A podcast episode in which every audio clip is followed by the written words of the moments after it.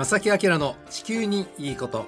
皆さんこんにちは。正木明です。荻野恵美子です。8月28日の午後1時を回りました。今日ね、はい、1994年の今日、うん、8月28日は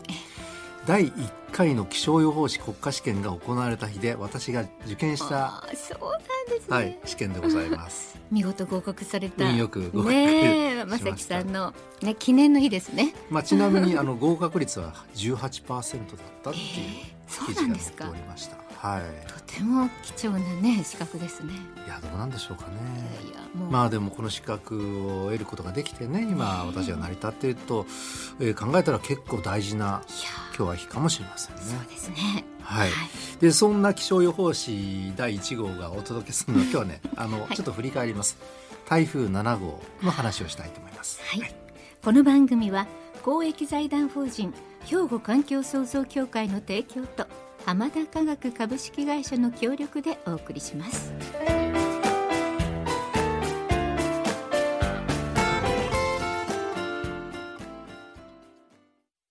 兵庫環境創造協会2050年脱炭素社会の実現に向け兵庫カーボンニュートラルセンターとして環境と調和した未来を目指し脱炭素化への取り組みや自然環境の保全再生など皆様と共に進めています。環境適合型社会の実現を目指して兵庫環境創造協会。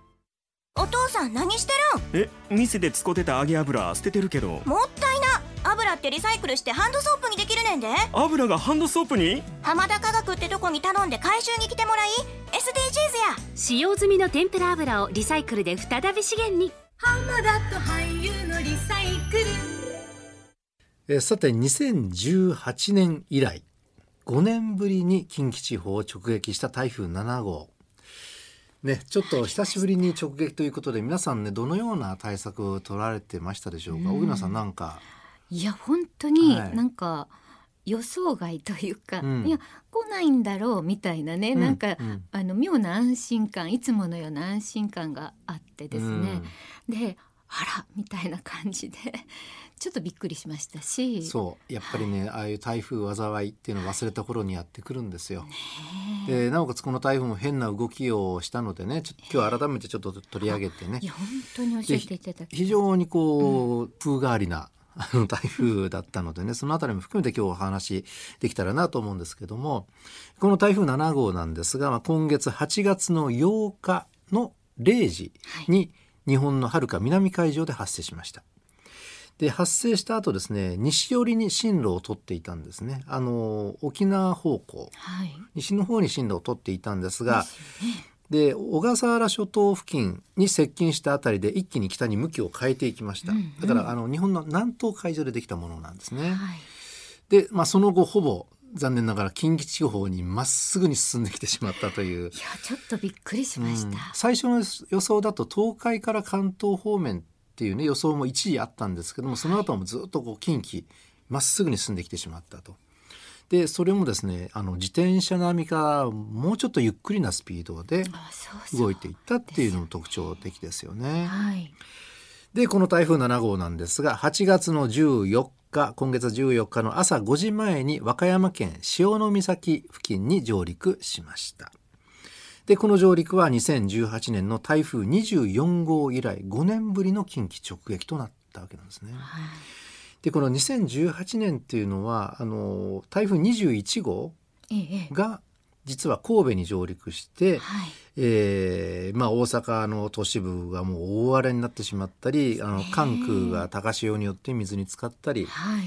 えー、関空連絡橋が、えー、に貨物船が衝突してね長い間通行止めになったと。あの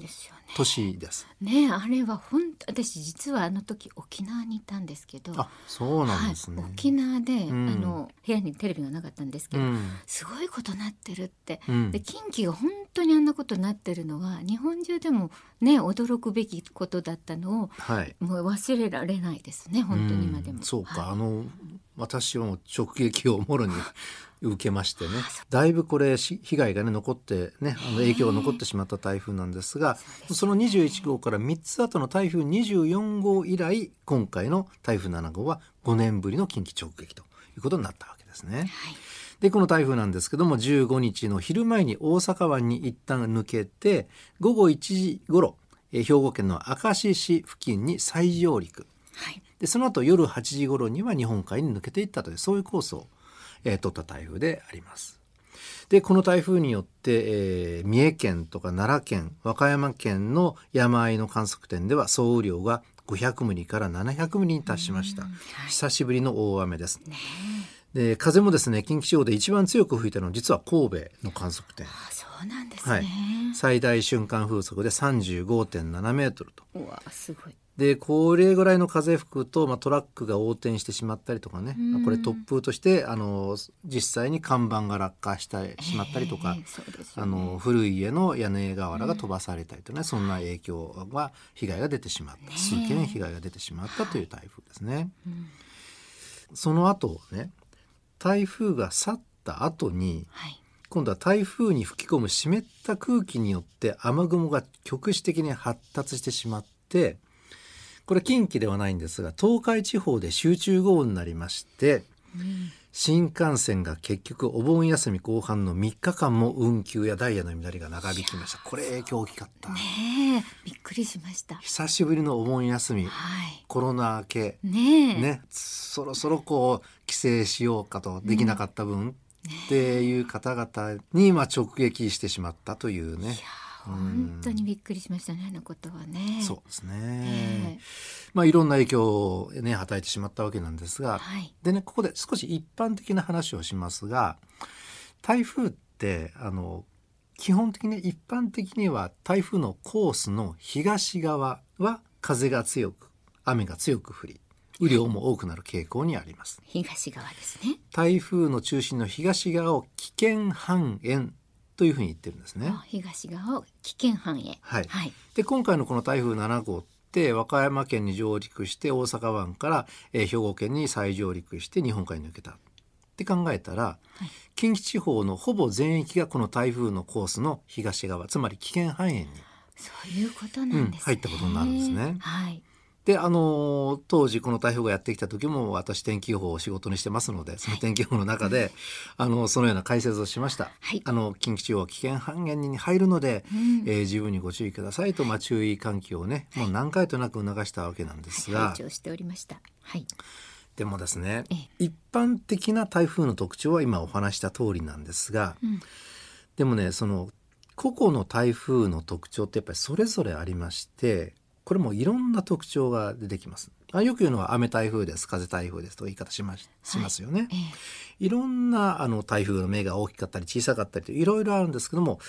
今回の台風7号はねそんな中でも結構変わり者のように見えました。はい、うん、あの新幹線が台風が去った後ねあの長い間あの運休になったりしましてこれもちょっと台風が去ってしまったのにまた、うん雨が降ってしまった。これもね異例中の異例だったかもしれませんけどね。はい、でまだまだこの台風7号ってねおかしなことを引き起こしてくれてこれなかなか予測しづらいあの部分あるんですけどもね。そうん。そのあたりはあのちょっと後半に話を進めていきたいと思います。まさきあの地球にいいこと。えー、今日は5年ぶりに近畿地方を直撃した台風7号についてねお届けしていますがこの台風7号なんですけども、まあ、このスタジオがある神戸のすぐ西側を通っていきましたよね。はい。で久しぶりに台風直撃なので、あのー、改めてね台風の備えがいやこれはやっぱり大事だなと感じられた方も多かったといや本当そう思いました。思います。災いは忘れた頃にやってくる、うん、ね本当にやっぱり久しぶりに、はい、あの台風の直撃を受けると以前経験した台風のことを思い出したりねして。改めてね備え大事だなって僕も改めてあの思ったあの今回でしたけどもねでこの台風7号なんですが非常にこう変わり者だったんです。はい残念ながら予測できなかった現象もいくつか起きてしまったわけなんです。本当に一つずつ見ていきますとまずね今回のこの、まあ、台風というかこのお盆の期間8月の14日から15日の2日間で300ミリ近くの雨が降った場所があります。でまず初めにこの天気の崩れがありました。場所は京都府の北部なんですよ。でこの雨はですねまだ台風が和歌山県南部の潮岬に上陸する前に降ってしまったんです。なんかもう本当に想像がつかないというかいろんなニュースを見てるとそうでしたよね。台風がやってくる前に、いい大雨になってしまった、はい、これも台風の間接的な影響と言えなくもない、はい、台風の本体の雨ではなくて台風の中心から200キロ以上も離れた場所で台風からやってくる前に集中豪雨が起きてしまった。なんでですか？ねうん後で少しその話しましょうか。はい、でまだ実はありまして、はい、今回のこの台風で鳥取県で実は大雨の特別警報が発表になりました、そうでしたよね。これが15日の夕方4時40分発表、うん、はい。えこちらでは今まで経験したことがないような大雨になってしまって15日1日で500ミリを超える雨を記録したんですね。はい、ですよね。台風の一般的な特徴として台風のコースの東側で雨が強まり風も強まり雨の量も多くなり、っていうお話をしたんですが、はい、危険半円ですね。そうそう危険半円というんですが、はい、台風のコースをもう一回お話しするとね大阪湾から兵庫県に入っていって兵庫県内で日本海に抜けていったんですよ。うん、ということは、はい、今回大雨特別警報が出た鳥取県ってその台風のコースの西側、まあ、左側。そうですよね。だから危険半円に入ってないじゃないですか。はい入ってない鳥取県で大雨特別警報を出さなければいけないぐらいの雨が降った、はい、雨を降らせたのがこの台風なんです。どうしてもう本当に予報士泣かせと言いますか、はい、うん。でもちろん私は天気予報を仕事にしてますのでね、このような状況もしっかり予報しなければいけないんですけども残念ながら今の予報の技術ではそこまでは不可能。うん、うん申し訳ありませんお手上げですと言わざるを得ない。そうなんですね。うん、でまああので僕が言ってしまったら怒られるかもしれませんけども自然っていうのは時としてこうやってよくせぬことを起こしてしまうと。そういうことなんですね。いうこと、まあ、これが自然なんだなというふうに僕も改めて、まあ、強く感じたんですけども、うんはい、まあ、ただねあの僕も天気予報する立場なのでなぜそのように台風から遠い場所それも危険半円とは反対側の雨風があまり強まらないところで降ってしまったか、うん、ね、これ推測はある程度できます。あそうですか、うん、引き金はですねまず言えるのは日本海の海水の温度の異常。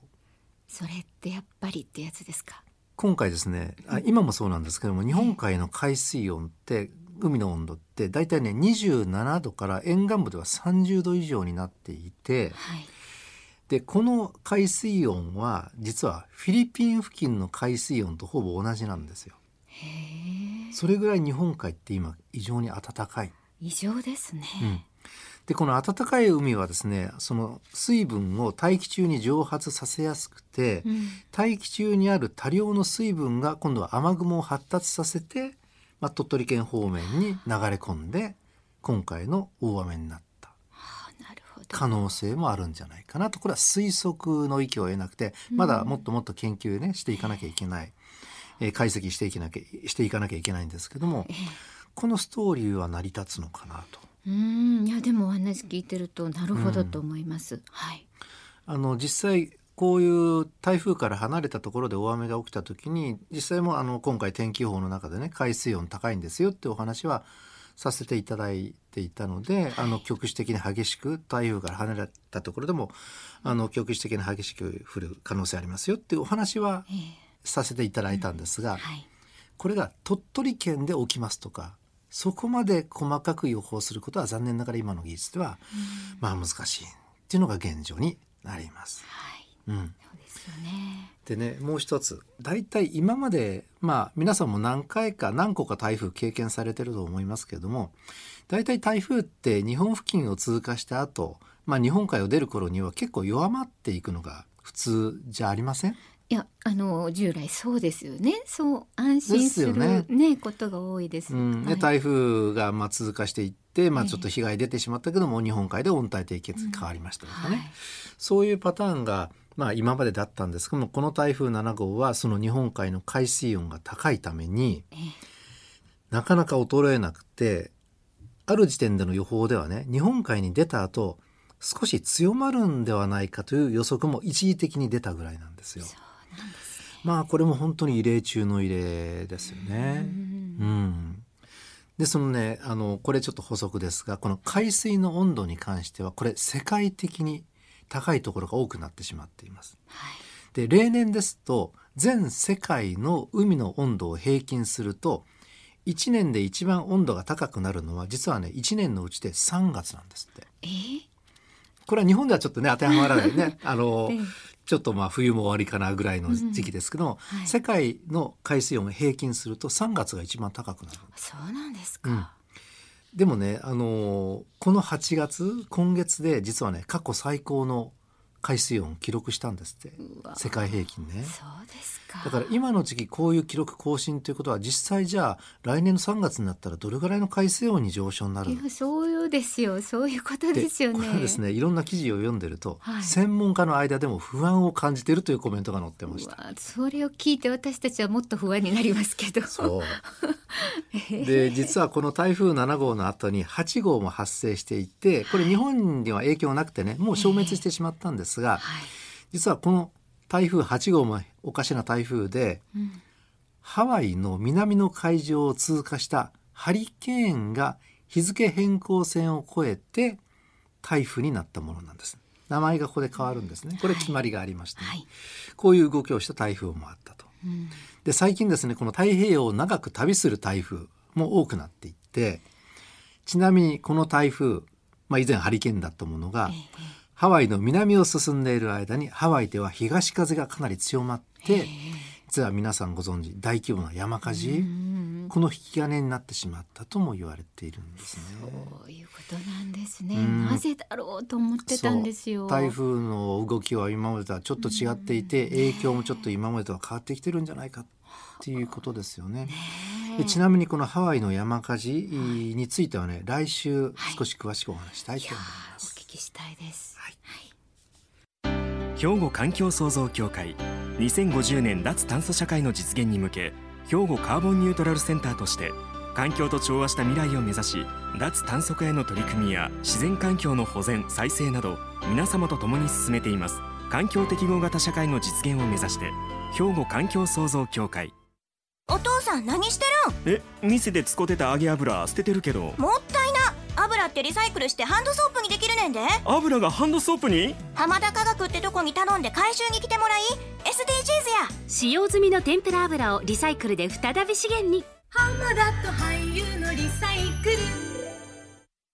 えー、さて番組にお便りをいただきました。ここで紹介させてください。えー、もういろいろねたくさんありがとうございます。あの最近のニュースで、この夏からまああの出入国される観光客の方って確かに増えましたよね。コロナ禍がね、ね、ちょっと落ち着いて、はい、まあ